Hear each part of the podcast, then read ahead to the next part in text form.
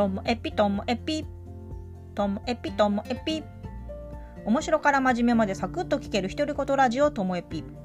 こんにちは、皆さんお元気でしょうか。今日はですね、なんかあの仕事をやっててよかったなっていう話なんですけど、あの普段ああこの仕事やっててよかったなって思う瞬間ってほぼほぼ子供との現場だったり、その保護者からの話だったりっていう、なんかその現場で感じることが多いんですよね。やってきてよかったみたいな感じだけど、今回は現場じゃないところでなんかやってきてよかったなって思った話です。まあ、何かと言いますと、あのともえびでも時々話題にします。私あの北海道教育委員会の障害学習審議会という会議体のそのメンバーで、同時に社会教育委員っていうのもしているんですよね。で、えっと、その中でさらにあ そ, それの会議も年数回あって、それ以外にセンター部会といって障害学習センター同立のね、その障害学習センターの、まあ、これからの方向性っていうのを見て決め見ていくとか決めていくとかっていうような部会があって、それにも所属してるんですけど、でなんかその両方とも、まあ、自分はうんと最初は社会教育委員公募で応募して、公募枠だったんですけど、最初のいっきめはで、にきめから今さんきめなんですけど、にきめさんきめっていうのは家庭教育の専門家みたいな、そういうあの位置づけで入っていて、で、うんと、会議のたんびに、まあ、発言はしますよねであの何度か言ってますけど、時々みんなの目が、ま、丸くなっちゃうえみたいなギョッとされる時もあったりとか、あのこの人また言ってるみたいな感じの表情される時もあったりとか、まあでもあの続けてやってるっていうことは必要とされてるんだろうと思ってるんですよね。ただ何でしょう、つかみどころがないというか、自分たちがそこで話し合ったこととかっていうのは実際になんかどういうふうにこう北海道の障害学習に貢献してるのかっていうのはなかなか見えにくい。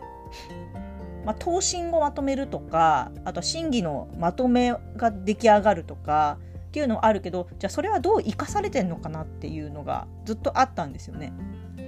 そしたらこの間そのとある、えーと、これからの方針とか、えーと、施策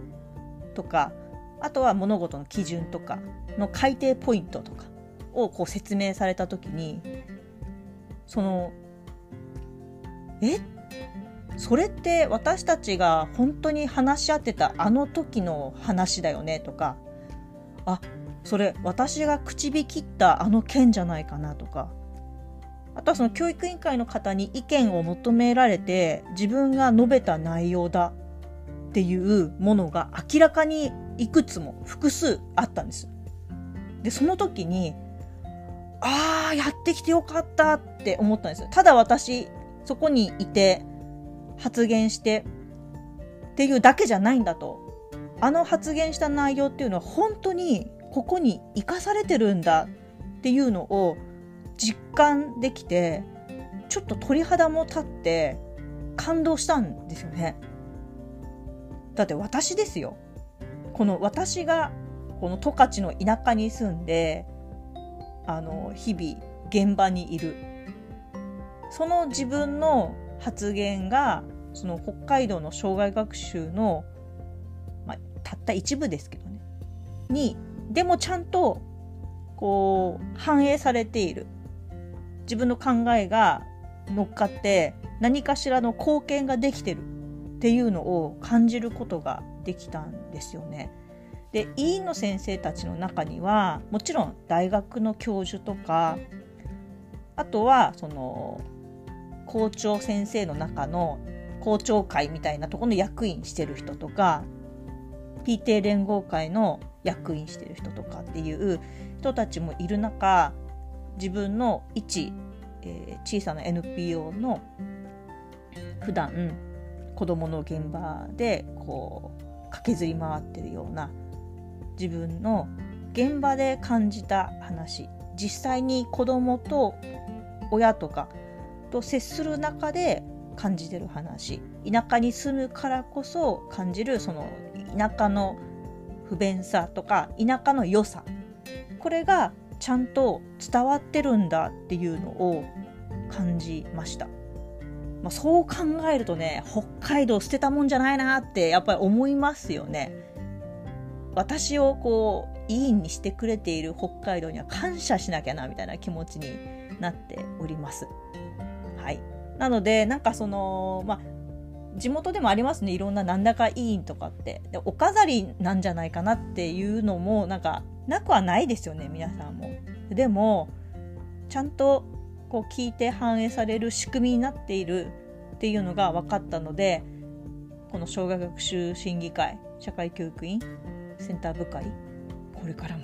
頑張ろうなっていう気持ちになりました。ということで仕事やってきてよかったなと思っております。今日も最後までお聞きいただきましてありがとうございました。